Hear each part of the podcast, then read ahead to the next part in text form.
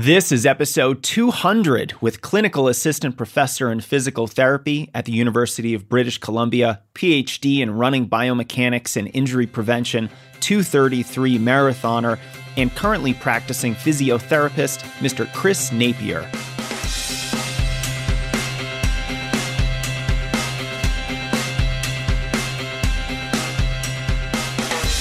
Welcome to the 200th episode of the Strength Running Podcast. I'm your host, Coach Jason Fitzgerald, and the episode you're about to listen to features a practical discussion of running form and injury prevention with one of the world's leading authorities on these topics. We're busting myths, helping you think more effectively about staying healthy, and how science is making us rethink decades old traditions. Now, if you're new to the podcast, you can expect conversations between me and the thought leaders in the running industry to give you the knowledge, the mindsets, and the tools to get faster, stronger, and become a more capable athlete. Because if you better understand the process of improvement, when you recognize knowledge as a competitive advantage, you'll be a much better runner. And I bet you'll also love our YouTube channel, where we have hundreds of videos on how to run longer, strength workouts, how to stay healthy and run with better form, and a lot more. Go to youtube.com slash strengthrunning, subscribe, and you'll see every video that we publish. And of course, strengthrunning.com is where it all began. Since 2010, we've been helping runners level up their training, race faster, prevent more injuries, and get stronger. You'll find our award winning blog, our free email courses, and the full library of training programs and coaching services to help you accomplish your biggest running goals. And a big thanks to our newest sponsor, Precision Hydration. If you've ever struggled with hydration or electrolyte issues, it's worth checking them out at precisionhydration.com because they have a free online sweat test that will help you get a personalized hydration strategy that you can test in training. Summer is in full swing here in Denver. Just yesterday, it was 97 degrees. So stock up on your electrolytes today. Our listeners can get 15% off your first order by using the code STRENGTH15 when checking out at precisionhydration.com. And don't miss episode 147 of the podcast, where I interviewed Andy Blow, the CEO of Precision Hydration. Our guest today is Chris Napier, author of the new book, Science of Running, a professor of physical therapy, practicing physiotherapist, 233 marathoner, and medal winner at the Canadian Track and Field Championships in 1996 and 1997. Chris's experience encompasses the full breadth of clinical practice from private to elite sport, research, and service to the sport physiotherapy community. I was so excited to speak with him, and I hope that you enjoy this conversation as much as I had having it. We're talking about form, strength, and injuries, three subtopics of running that I'm personally fascinated by and think are just crucial for runners to understand. We're going deep on these topics, including new research, myths you should stop believing, and his most important advice to stay healthy. Without further delay, please enjoy my conversation with Chris Napier. All right, welcome to the show, Chris. Thanks so much for being here. Thanks, my pleasure to be here. Well, first, congratulations on your new book, Science of Running. I can't wait to talk more about it. It's just such a, a beautifully well illustrated and evidence based book. And uh, I'm really excited to talk to you about some of the concepts in there. Awesome. Yeah, likewise. Let's dive into it. So, when you initially looked out on, you know, the whole landscape of training books out there, you know, there's all kinds of running books that exist out in the marketplace what made you want to write this book? And I ask because I think it's really unique in how it connects form, strength, and injuries. Three subtopics of running that I think are just so critically important. And you've kind of weaved them together in this really amazing package. So, what was the impetus for you wanting to write this? Um, yeah, I guess you know, I really wanted something that covered everything um, from anatomy and physiology to biomechanics, common running injuries uh, and their treatment, uh, and of course, training plans. Um, you know, I think uh, I, you know, I've read many of those books out there, as I'm sure you have, and there there's some great books for for a lot of different things. But um, I wanted something that could be kind of a handbook for the everyday runner, um, for someone who, you know, just needs that book on their shelf for when they're uh, when they're injured or when they're you know looking for something new to you know to do with their training or uh, taking their training to the next level. Um, I just wanted that book to be there um, that they could always reach for. Um, and you know, something I've learned from from both my research and my clinical work is that you know it doesn't matter how important that message is uh, that you've got uh, if if you can't get across to the intended audience and and I wanted a book that could boil down sometimes you know these complex concepts uh, so that every runner could understand. And um, you know, luckily, uh, DK, the publisher, if you're familiar with DK Books, um, if if anyone's got children, they make a lot of children's books. Um, they make a lot of books in the uh, sort of education arena, um, and and they're largely in graphical format. And I was extremely lucky to to partner with them on this and and have the graphic design ability of uh, Aaron Lewis, who did the illustrations, um, to really help convey these ideas. Uh, and it was a really interesting process for me to go through that, basically putting my words into his pictures. Um, it, it it was an enormous amount of work on on both our parts, uh, on both ends, and a lot of back and forth. Um, but uh, I was really lucky to to work with someone like him to to be able to produce something like this.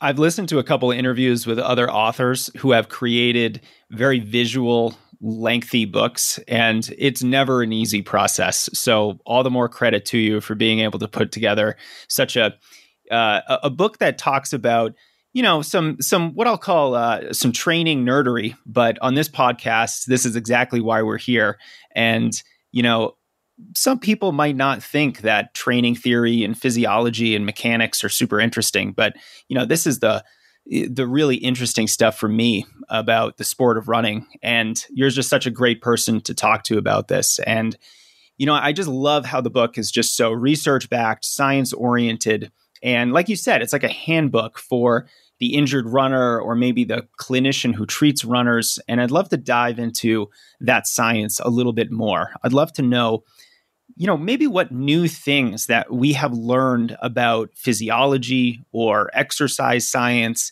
that are that's now changing how runners train.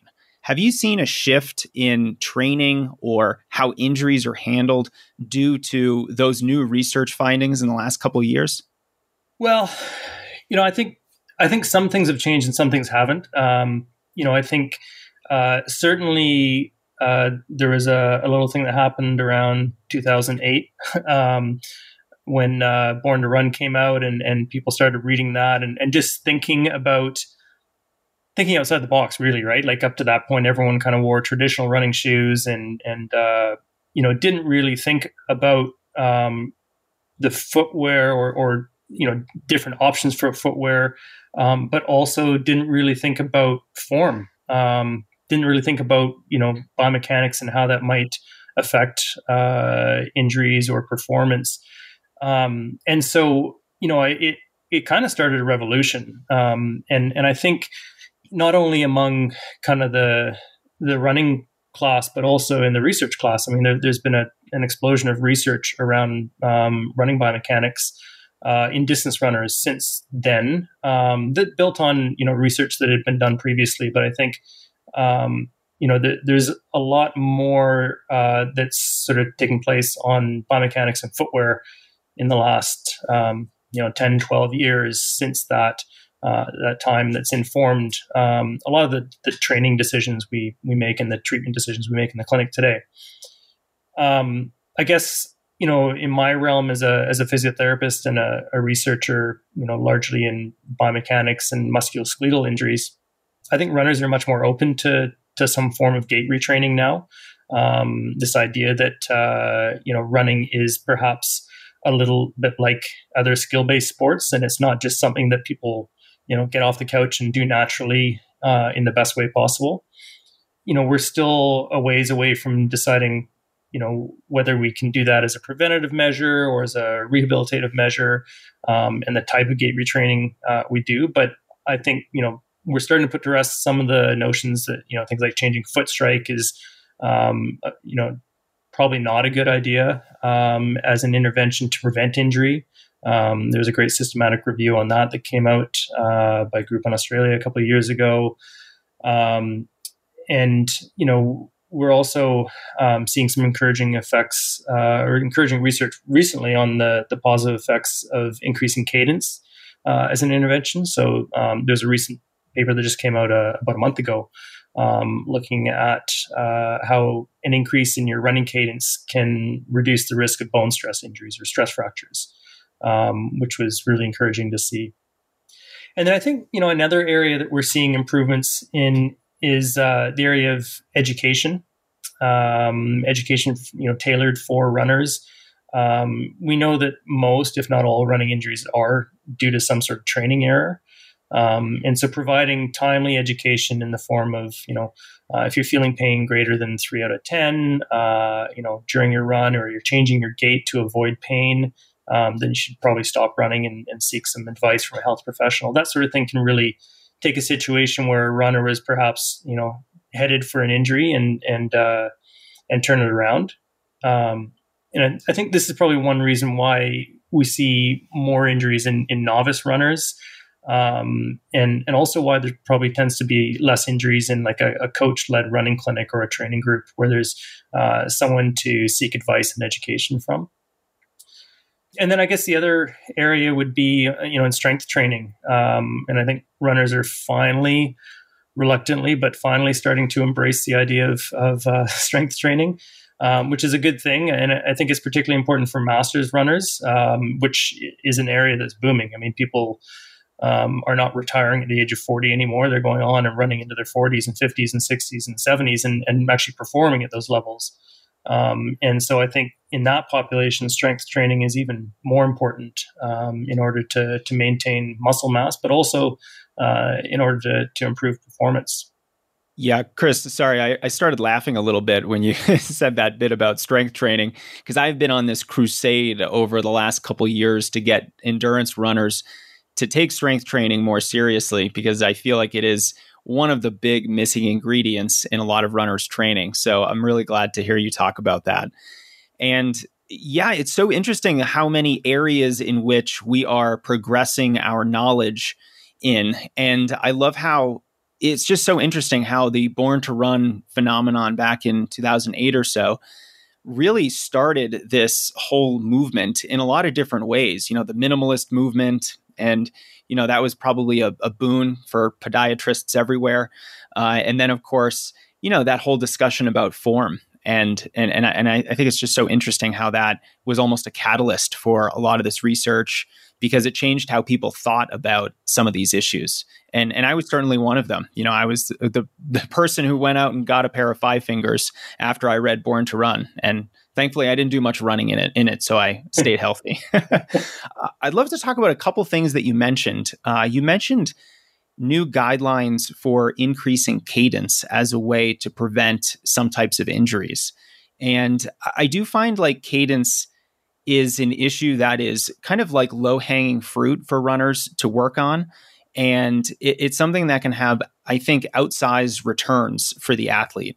Can you talk a little bit more about those guidelines and and really how to think about those? Should we be worrying about our cadence all the time? Is cadence only applicable during some types of runs compared with others? You know should i be worrying about my cadence at mile 19 of a marathon? You know so how, how should we internalize this and and use it to our advantage yeah, I think um, you described it perfectly. I think cadence is really a low hanging fruit um, and and something that's very easy to to change. Um, and it's also very low risk. Um, you know, I talked about changing foot strike, and I think there there is a role for changing foot strike in some cases, um, but it, it's certainly high risk uh, because you're you're kind of abruptly shifting stresses in the body and, and potentially, um, you know, saving one area only to injure another area. Um, but cadence is is more of a global change, and there's some you know um, great evidence on um, on sort of how an increase of you know five to ten percent uh, in your cadence, your your step rate, um, can have positive effects in a, a, number of areas in the lower body uh, in terms of you know how it shifts the stress and and what muscles are working and that sort of thing. Um, you know, as far as uh, the the recent evidence. Um, the study I was talking about um, was by a, a, group in Wisconsin, uh, led by Bryan Heiderscheit, who has done a lot of uh, research in the area of, uh, of step rate and its effects. Um, and what they found was that in uh, in college runners, um, the uh, they looked they tracked over three years um, uh, runners, and they they looked at their cadence, and those that had a higher cadence had a lower risk of sustaining a stress fracture in subsequent seasons. Um, and the the risk was quantified at um, for every one step per minute uh, greater um, stride rate or step rate, uh, your risk of bone stress injury went down by five percent. So pretty significant. Um, thinking that you know if that's increasing uh, ten steps per minute, then that's a fifty percent decrease in risk. Um, so, and that's well within the realm of, of what we recommend. Uh, you know, we often recommend five to 10%, um, which is going to be more like uh, probably 10 to 15 steps for most people. So, as far as, you know, when to implement it, how to in- implement it, um, and who to implement it with, um, you know, there's some studies that have looked at, uh, from a performance perspective, they looked at um, kind of more novice runners versus experienced runners. Um, and they they found that in terms of running economy, uh, most novice runners were running at a, a rate of sort of five to ten uh, steps less than what they uh, would optimally run at. Um, in experienced runners, it was less than that. It was more like three to five steps per minute, um, but still lower than what they um, they should optimally run at uh, from a from a performance point of view. And then in terms of injury risk, again, it's that sort of five to ten percent number is what we've seen in a lot of studies in terms of optimizing uh, your cadence. So for most people, that's kind of what we would aim for. Um, of course, if you're already running with a, a, high step rate, then this probably doesn't apply to you. You know, if you're running with 180, 190 steps per minute, um, you're already at that ceiling, and and you know that's not someone who I would necessarily recommend increasing step rate for. So th- these are averages across the population. Um, and I would say in the clinic, you know, whenever I see someone under 170 steps per minute, that's when I'm really thinking about increase their increasing their cadence. There's room to increase it there. Um, and I'm also thinking about it, you know, uh, from the perspective of why they're seeing me. If I think that increasing their cadence um, is going to reduce stress in the areas that uh, I'm concerned about, um, then that's another reason to to do it. But it's certainly an easy thing to do. Most people can do it just with the assistance of a, a metronome. They can download it onto their phone and they can run with it and they can just try and keep time with it.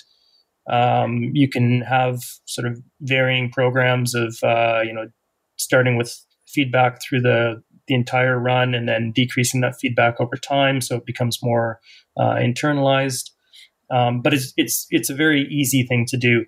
I usually recommend people just do it on their easy runs, um, not thinking about it, you know, with their uh, you know doing a workout and that sort of thing. Cadence will change a little bit, obviously, as you increase your speed, it's going to increase. Um, but when we're measuring it in the kind of easy recovery run uh, type situation um, in those sort of mid-range paces, uh, it's usually pretty stable in there, and that's what we're trying to increase. And the, the thought is that then um, you're going to increase it at the top end as well. You mentioned, uh, you know, should you be thinking about it at mile 18 or mile 19 of the marathon? Um, and that's that's an interesting question because you know some studies have shown that uh, with fatigue, um, your cadence tends to drop, and um, and so if you're maintaining the same speed or trying to maintain the same speed, what you're going to do then is increase your your step length. Um, and so, you know, that can have an effect because studies have shown that increasing your step length um, can increase increase the uh, the vertical uh, ground reaction forces and the uh, vertical loading rate uh, and the braking forces um, that you experience when you hit the ground, um, which could also potentially uh, you know increase your risk for injury. So um, I would say, yeah, at mile 18, mile 19, um, it might actually be a good cue uh, for you to think okay, let's not think about increasing my cadence here, but let's think about maintaining my cadence. Uh, so if I know I'm running, you know, at a cadence of 175 steps per minute. Um, let's just like as a cue, try and maintain that cadence, keep that marathon shuffle going, that short stride, but keep that uh, that turnover happening, and that may allow you to maintain your speed um, and and sort of do it in a more optimal way than by increasing your step length. Yeah, I like how it's an available tool to the athlete to hopefully help prevent some of that slowing down at the end of a, a marathon. Because I think in, in the marathon in particular, and I know I was very specific with that odd question, that you know your your fatigue is partly your nervous system. And so that's one of the reasons why you're taking slower ste- uh, having a slower step rate. And so that's it can really be difficult to do that but i think it's a really helpful cue to give yourself. And maybe you can practice it at the end of a long run and really check in with yourself and see what your cadence is. Um, now i'm wondering you know you said maybe let's not worry about this when we're doing a workout. Let's worry about it on easy runs what happens if you know you're a highly competitive university athlete and your easy pace is 630 per mile compared with you know a more uh, weekend warrior uh, kind of recreational runner whose easy pace might be 1030 or 11 minutes per mile? Is there different guidelines for different people at different ends of that pace spectrum you know when they're still running at an easy effort but for different people that might be very different yeah, so I think um, probably in that instance, you're going to see quite a big difference in their a, a, greater difference in their step length as opposed to their step rate. Um, and so you know that that six thirty mile runner is probably able to eat up more ground with every step than the uh, the recreational runner. Um, and so you know even on those uh, those easy runs, um, you know they're probably getting a, a longer step length, and that's what's resulting in in most of the um, the difference in their speed uh, or in their pace.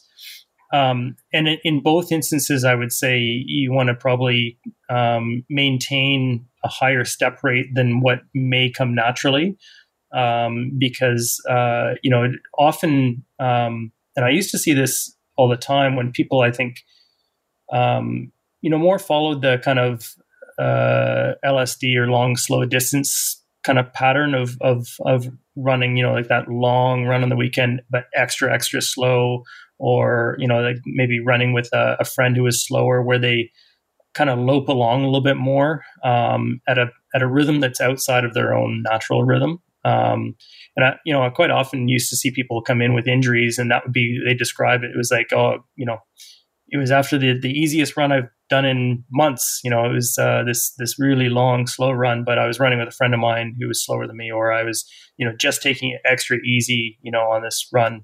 Um, but they're outside of that rhythm, and they probably slowed down their cadence and, and changed some of those stresses uh, on their body. So. Yeah, I mean, I would say like there's certainly going to be differences between runners, um, and so it's important to kind of look at what their kind of natural cadence is and target an intervention you know directly at them. But I, I would say that for the most part, um, you know that recreational runner, I still want to have them um, at you know 170 plus steps per minute, um, and uh, and same thing with the the uh, competitive runner. Yeah, I, I think it's really interesting how you know you were just talking about cadence and how you know it's something that can can vary and with that said it should still be fairly high and maybe even higher than you think. Uh, I thought it was also very interesting how you, you basically alluded to the fact that it's definitely possible for runners to run too slow. And, and I think that is interesting for a lot of runners to hear because, you know, we're told that recovery days should be easy, go really slow. You know, there's this big movement now uh, to really make sure your rest days, your recovery days are truly easy. And it just reminds me, you know, back when I was a college cross country runner, I was pretty well trained and I was a counselor at the school's cross country camp over the summer.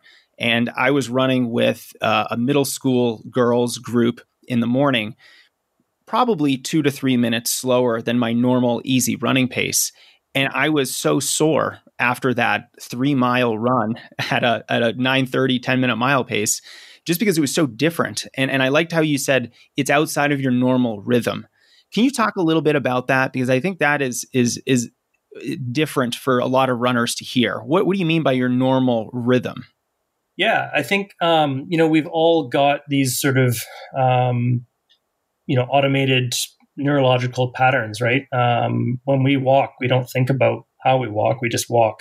Um, and when we run, you know, you you get into a an automated pattern um, with with the way you sort of modulate the um, you know the the frequency of your gait or the frequency of your steps um, as well as the the stiffness of your joints. And and so what I mean by that is like um, you know depending on the surface you're running on, that sort of thing, um, you're going to change how stiff your lower limbs are on landing, right? So if you're running on uh, softer ground, you're going to have a stiffer leg. Uh, if you're running on harder ground, you're going to have a less stiff leg uh, to accommodate some of that um, that that shock that you feel when you hit the ground.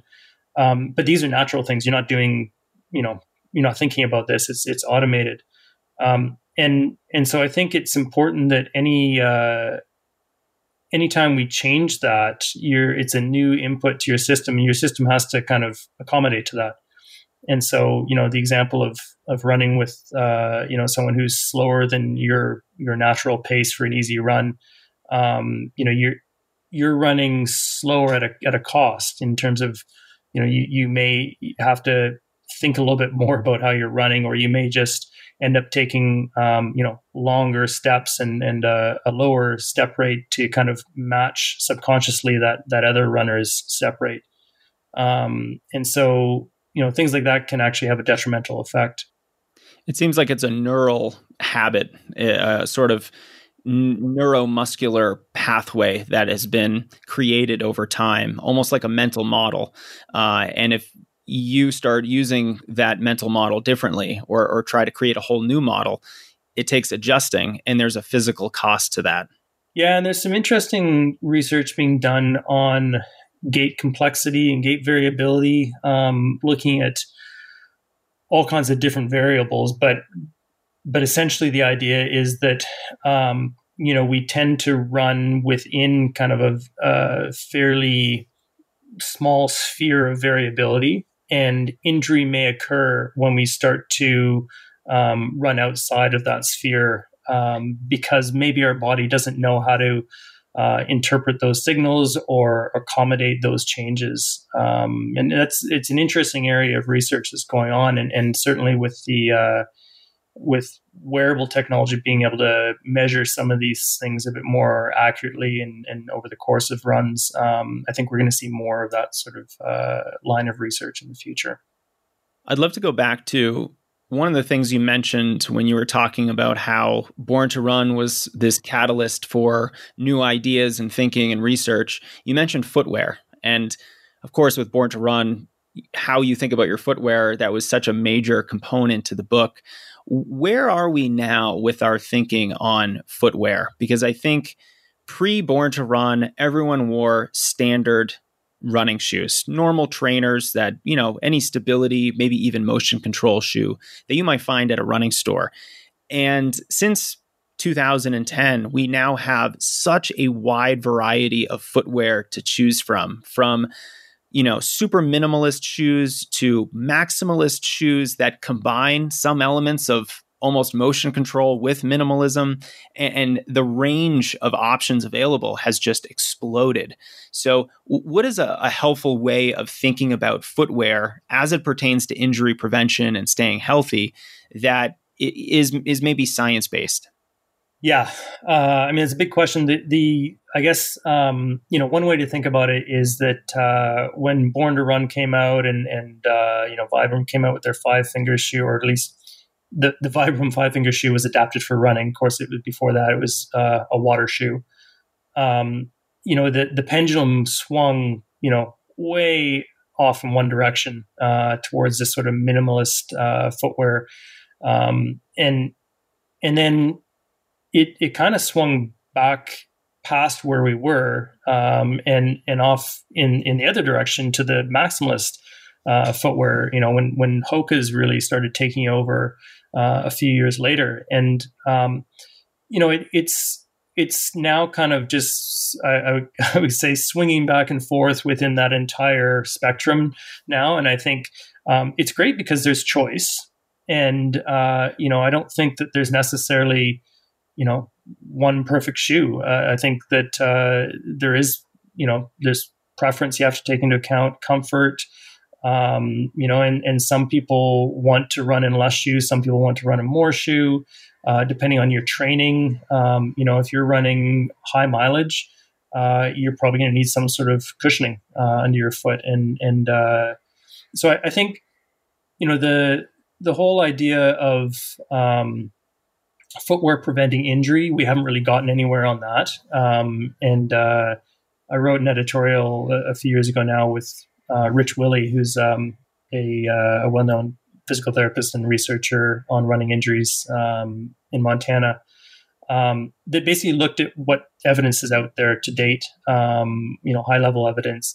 Uh, and and there's really no type of shoe, whether it's traditional, minimal, maximal, or, or zero drop, um, that has been shown to prevent injuries. Um, and you know that's not to say that we won't get there someday, but you know in the last 50 years of um, of technology uh, and R and D going into shoe designs, we haven't gotten there at all yet. Um, and you know, I think now we're looking more at performance uh, in footwear. So you know that that uh, that idea of shoe design to prevent injury is not gone, um, but the the emphasis seems to have shifted to performance at least for the time being with uh, different types of foams and carbon plates. But uh, I think it's going to be interesting to see.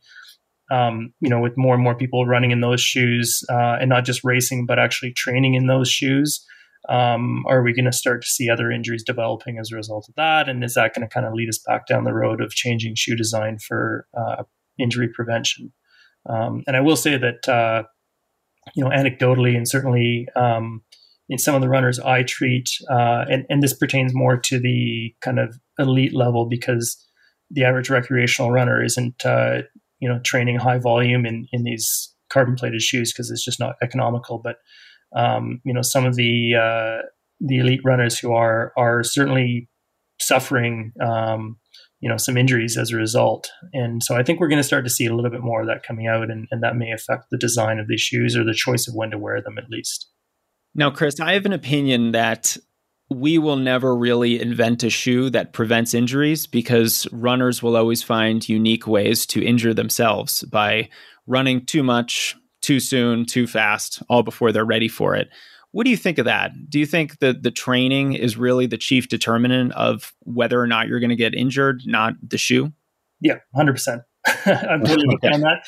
Um, I, I, still have a dream that we, you know, can have shoes that, uh, you know, can perhaps eliminate or, or prevent some injuries uh, from occurring. But absolutely, um, I think it's the runner's psyche that's what what gets people injured. Um, you know, we we have a lot of a lot of common traits among us runners um, that uh, can be very good in terms of uh, you know the work ethic required and all this sort of stuff, but um, can be very negative in in terms of uh, preventing injuries. Yeah, we fly a little too close to the sun sometimes, don't we? Yeah. so Chris, speaking about injuries and, and staying healthy, and, and you've looked at so many different areas of prevention and, and different facets of physiology and mechanics and all that. I'd love to zoom out and take, you know, a 30,000 foot view of the big picture principles that runners can focus on, hopefully to stay healthy. So from an injury prevention perspective, what are some of your most important suggestions for runners to stay healthy? I know this is a very big question, but you know maybe some of you know your your your top 3 most impactful or important ideas to keep in mind that will hopefully lead runners to make better decisions about their training so that they can stay healthy. Yeah, I mean I think um you know listening to your body is probably the most important um, and and that kind of alludes to what we were just talking about. Um, that I, th- I, think a lot of runners don't listen to their bodies or or ignore their bodies or some of the signals that are their bodies are giving them. Um, you know, we've we've already talked about it, but you know, most if not all injuries are a result of training errors. Um, and you know, running related injuries are typically overuse injuries. They don't really, you know, they really pop up out of nowhere. Um, there is some sort of warning usually before they they arrive. Um, but you know the, the problem again is you know the typical runner is uh, is type A and trying to get the most mileage in and never wanting to skip a run or a workout. But you know, sometimes the smarter decision is to take a, a day off or, or go easy instead of hard, uh, or cross train instead of what you know what was originally in your training plan. So, I mean, I tell runners um, that you know if there's pain greater than three out of ten, um, or you know the quality of the pain is is more acute or sharp, um, or if they're compensating in their gait pattern in some way to to avoid pain, then they probably shouldn't be running through it. Um, and you know, also if your pain's increasing from day to day or, or coming after running uh, and and not going away after about an hour, um, then you're also probably overdoing it, and that's kind of typical of tendon pain. So things like Achilles tendinopathy, um, plantar fasciitis as well. Um, you know, where where it maybe stiff or sore at the start of a run, but it warms up and goes away, and then uh, you know it only comes back later uh, after the run and the next morning. Um, so I think you know, listening to your body and knowing when to adjust your training uh, is probably the single most important thing. Um, also, you know, strength training we've already discussed a little bit, but I, I think it is really important um, in the type of strength training you do. So not you know the the typical skinny distance runner in the gym lifting five pound weights for you know three sets of 60 um, but you know more like three reps of six to eight with heavy resistance um, and what that does is it, you know it can increase the capacity of your muscles and tendons um, to withstand those higher training loads that you want to do when you're running um, so i would say those are probably the two most important you know we're still waiting on the the strength training research to kind of show um, that it does uh, actually prevent injuries um, but of course we're, we're waiting on a lot of stuff to show they can prevent injuries. It's really difficult to measure that sort of thing in the real world. Um, and I think the uh, the theory is quite sound um, that uh, that it can help prevent injuries. This sort of reminds me of how I read once that coaching is part art and part science. How you have to rely on the science, but sometimes the science isn't there yet, and you just have to use your good common sense judgment. And I feel like strength training is is one of those areas where you know, there's certainly been some studies that have been very promising and in, in, showing that there's very real injury prevention benefits of strength training. Um, and, and, I was going to talk about some myths that we could bust here on the show. And one of the myths was runners should lift for endurance. You know, you said uh, three sets of 60 repetitions, which is a great hyperbolic example of, of lifting for endurance. Um, can you go into a little bit more detail on why we shouldn't do that because on its face, it makes a lot of sense for an endurance runner to get into the gym and to lift weights for the goal of endurance with high repetitions and relatively low weight. Because after all, we're endurance athletes. Don't we want to gain endurance? Why why should we be lifting heavy? Aren't we just going to get big and bulky? Yeah, so th- that's exactly the reason why sh- we should be lifting heavy because you're already getting that from running, right? You're already out there doing um, lots of high rep, low resistance um, uh, work. That, that's what running is. Um, you know, taking thousands of steps uh, over and over again. Um, so you know, time spent in the gym should be uh, you know after trying to achieve a different stimulus, and that's the the high resistance, low reps. Um, and there's a couple of reasons. One is um, you increase muscle fiber recruitment, so you actually access muscle fibers that you don't necessarily access um, through running. Um, of course, if you're doing things like uh, like speed work and hill work, then you're going to access more muscle fibers for sure. Um, but still not the same extent that you're going to get with your um, really heavy lifting. so you know we're trying to access more muscle fibers because you know what? At the end of the marathon at that you know mile 21 22 23 um, i'm happy to access any muscle fibers i still have left right? If, if all my slow twitch muscle fibers are totally fried um, i can still use those fast twitch muscle fibers. They still work right? Um, and so uh, i want them to be to be there and uh, able to help out um, and then, you know, another reason is that uh, running economy uh, can improve with that type of strength work. And the reason for that is that, um, you know, when we do really high load uh, work, we're stimulating the tendons a little bit more in our body. And so we know that tendons, um, you know, their job is to attach muscle to bone but they have a property um, because of the type of uh, material they're made with they can store and release energy um, and so it's basically free energy. Every time you hit the ground, um, if we think about your Achilles tendon,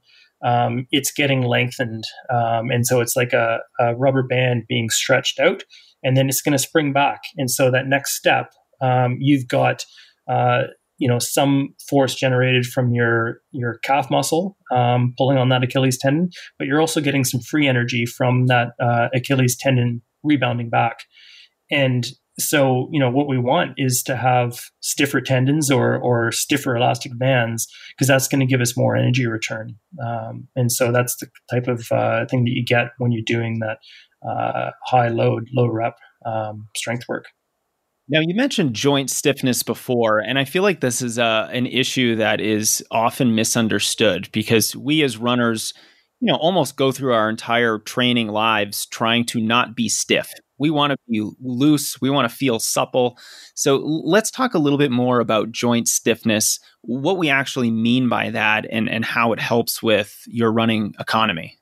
So, I should clarify joint stiffness in the sense that I'm talking about is a, a biomechanical term, um, and it you know comes from sort of mechanical engineering, and, and it's uh, it's basically the the definition is the the resistance to deform under load, and so um, you know if we picture your knee joint, um, we can apply. Uh, you know, if you, so, let's say you are, um, you know, hopping off of a uh, two meter step and landing on. Sorry, I'm going to speak in feet for you uh, a, a, six foot meters. um, hop off a six foot step, land on the ground. Um, you can land with uh, a lot of bend in your knee and absorb that impact, um, or you can land with a stiffer knee, um, so it's going to bend less, um, and you will not absorb that impact through the knee and through your quads. It's going to pass on further up the chain, right? So you can feel that right up into your uh, into your neck and your your head um, as opposed to landing with a, a, less stiff knee and allowing it to bend more um, under that load. Uh, you're going to attenuate that force before it reaches up to the, the head and neck. And so we're we're constantly modulating that when we're running. Um, as I said previously, uh, depending on the the terrain we're on, um, whether going uphill, downhill. Um, and also um, when we're trying to increase speed or, or conserve energy. So when we talk about stiffness, as in kind of like that that feeling you get in the morning, um, you know, after doing a hard workout or after the marathon, um, that that's uh, kind of a different stiffness that we're talking about there, and and um, and so I, yes, I think from a a pain reduction standpoint, um, we probably want to get rid of some of that stiffness because it's not comfortable. Um, at the same time, I'm not a, a big fan of you know stretching too much, uh, static stretching, um, and and that's what people will do. You know, when they feel that stiffness, they'll stretch, they'll foam roll, these sort of things. Um, that stiffness is is actually a good thing in, in some ways because it's going to increase um, that uh, that energy return when we're running. Um, and so you don't want to I, I don't think that runners should be spending a ton of time doing static stretching and yoga, um, trying to essentially um, loosen that elastic band again. Um, because you're you're kind of doing yourself a disservice. There's probably some happy medium somewhere in there, um, and maybe a little bit of stretching is a good thing. Um, but I, I, don't think it should be a major goal of runners to kind of uh, stretch everything out so you're loose and supple um, every day because I don't think it's uh, it's going to have a positive effect on your performance or or for that matter on uh, preventing injury. Well, there's another myth that we were going to bust that static stretching prevents injuries. And, uh, you know, there was a, a great CDC meta review that they published. It might have been a decade ago now, but they looked at over 300 different studies on static stretching and found that it had absolutely no effect on your risk of getting a running injury. And is there has there been any more conclusive evidence since then? Because this is a, a, fairly old study, but it sounds like we're just further confirming what we already knew that stretching doesn't really help you stay healthy. It might make you feel good and uh, be a source of relaxation, but it's really not going to offer you any tangible performance or prevention benefits.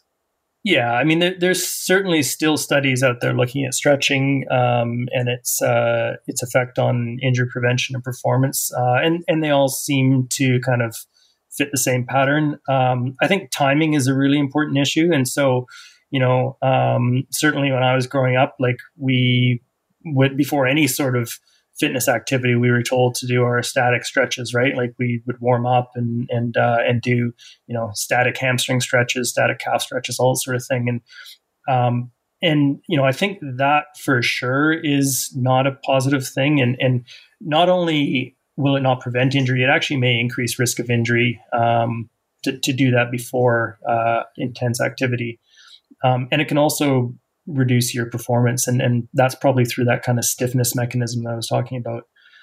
But you know static stretching after activity um, I'm not against that. Um, I, I think if it makes you makes you feel good and you're um, you know relaxes you I think those are positive reasons for it.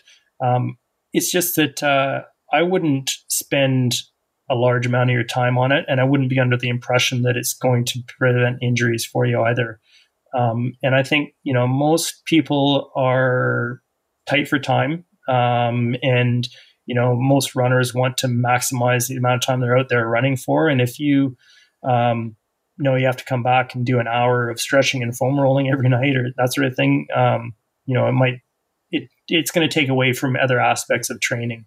Um, and maybe it takes away from, from sleep. You know, if you're, if you're doing that before you go to bed, um, I'd say you're probably better off uh, going to bed earlier and getting more sleep to recover than by stretching and foam rolling. Right. Use that time for sleep and strength training. You'd probably be much better off. Exactly. Now, what about the myth that running is is bad for your knees? And I still get some questions about this from time to time, especially I think over the last year a lot of folks have taken up running who might not have been runners before the pandemic. Their gym was closed, and you know now they're able to go out and do some exercise. Uh, but this question inevitably comes up: Isn't running going to damage my knees? Yeah, so I think I mean it comes from probably uh, you know like anytime you start running, um, you know if you haven't been running before and you're new to running, you start running, or if you you know even come like from a, a fitness background where you may have uh, been you know really fit from cycling or swimming. The difference with running is it's an impact activity. And so when you start running uh, and start that activity, you feel it. I mean, you feel the the effects of that impact, and you're going to feel it in your joints, and and your knee is one of those spots. Um, and so there's this sense that well, that that's bad, right? That impact is causing pain in my knee, um, and that's you know that that you could take that you know, a couple steps further and say, well, that's going to cause damage in my knee and result in osteoarthritis. But we've had some really uh, good large studies uh, come out fairly recently um, that have kind of confirmed that, um, that with the exception of like uh, the very top end kind of elite runners who have sustained high mileage over a, a, a prolonged um, number of years, um, that running does not lead to osteoarthritis. And in fact, it can have a protective effect um, by increasing the thickness of the cartilage in your knees um, and maintaining the strength of the muscles around your knees. And you know, even in people who have uh, diagnosed knee osteoarthritis, there have been studies that have looked at that and and found that running can be beneficial as long as it's dosed appropriately. Um, so yeah, I would say that that's uh, another uh, myth out there. Yeah, I think it's interesting the mechanism through which running is protective for the knees. It actually, similar to strength training, it can toughen up some of those connective tissues in your joints. And, you know, it's almost like you're you're doing the thing that you feared would hurt you as something that will keep you healthy in the future. And I think that's very counterintuitive, but uh, also very encouraging because it means more people can run, more people can do what they love, even despite some low amounts of osteoarthritis or or the fear of getting that kind of injury. So I think it's very encouraging. Yep, absolutely. Now, Chris, this was so fun for me because I love this these kinds of discussions about running, about the science of training. And before we wrap up, are there any high level prevention ideas or principles that maybe we haven't had time to discuss today that you'd like to leave us with? Yeah, I mean, I think, um, this sort of ties in with the education component that I was hammering uh, home before. But, um, you know, in order to be able to provide appropriate advice and education to runners, you really do need to be able to monitor or, or measure their training precisely. Uh, and, you know, I think one way that we've been doing that actually, you know, for a while now is using wearable technology. Uh, and so, you know, runners have been using um, heart rate straps, GPS watches, that sort of thing for quite some time, and, and probably more than in other populations. Um, but you know, recent wearable technology is now able to provide even finer details, so uh, such as you know step counts, um, landing impacts, vertical oscillation, that sort of thing. Um, and you know, so far we haven't really been able to determine which, if any, of these variables uh, is the most important track. But you know, there is ongoing research in that area, and I think what the research has shown um, so far is that uh, that taking some measure of external load, um, and so that's the load that's applied to your body, whether that's duration uh, that you're running for, the distance you're running for, or the number of steps, perhaps, um, and multiplying that by a measure of internal load. An example of that would be like a session rating of perceived exertion. So, on a scale of one to ten, how hard did that that effort feel? And then, you know, if you multiply those two values together, you get a, a more precise, uh, you get a number, and that's a more precise estimate of that training stress that's uh, that you're placing on your body. Um, so I think the the simplest way to do that for most runners is just to take the duration uh, of your run in minutes and multiply it by that uh, rate of perceived uh, exertion, you know, on that scale of one to ten, and and uh, and just pop that in your training log and and track it over time, um, and and you get a sense of how your body's holding up to to your training. You know, I think if you if you go out for what is meant to be an easy recovery run, um, and you come back and you think oh, that was actually hard like that that was challenging for me um, just having that uh, going through that process of reflecting on how it felt um, i think is important because you may start to realize yeah I, maybe i need a break or i need a, a down week here. I, have been building my mileage you know progressively over the last 16 months because there hasn't been a race or something like that you know. Um, and uh, and I, I need an easy week. I need to take some time off or i need to cross train. Um, and so I think that is probably uh, a really important, easy thing for a lot of runners to uh, to implement into their training.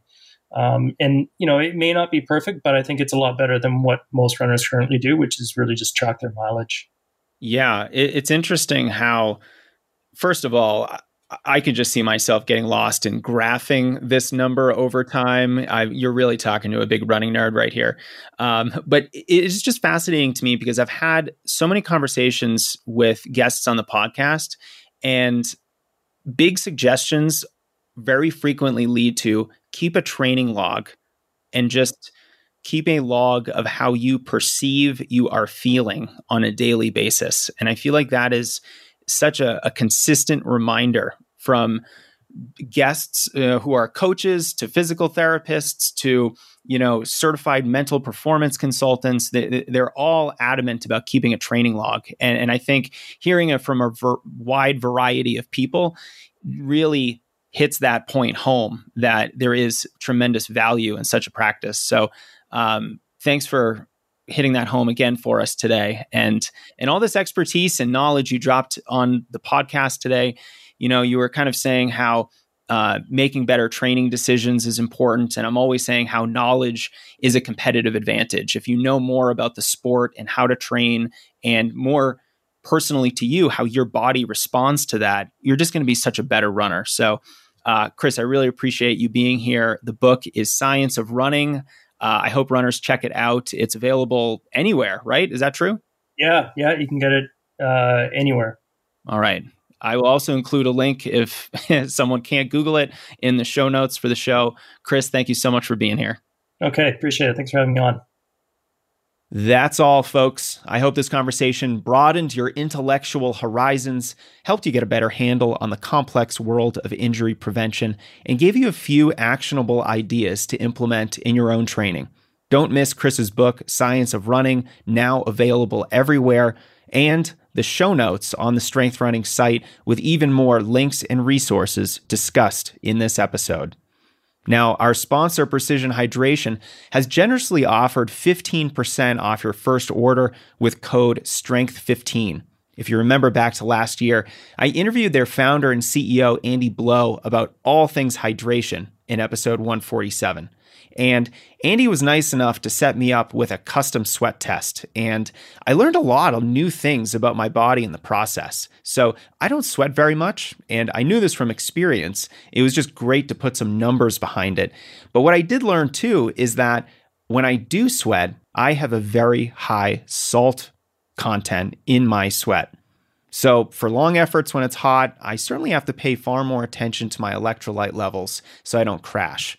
Now, of course, there isn't a one size fits all approach to hydration for every single athlete, which is why I love that Precision Hydration helps athletes refine their hydration strategy for whatever event you might be training for. And if you can't get a custom sweat test done, then no sweat. They have a free online sweat test that you can take at precisionhydration.com, and that will give you your own personalized hydration strategy.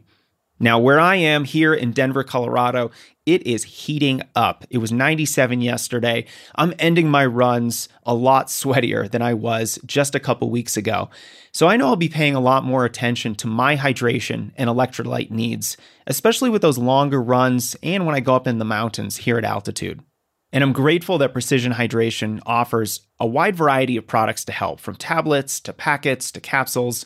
Check them out at precisionhydration.com. And don't forget that you can get 15% off your first order of electrolytes that match how you sweat by using the code STRENGTH15.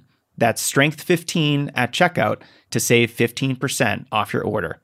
That's our show today. Thank you so much for subscribing and hanging out with me today. As always, don't hesitate to reach out to me anytime if you have questions about your running at support at strengthrunning.com. We'll be in touch soon.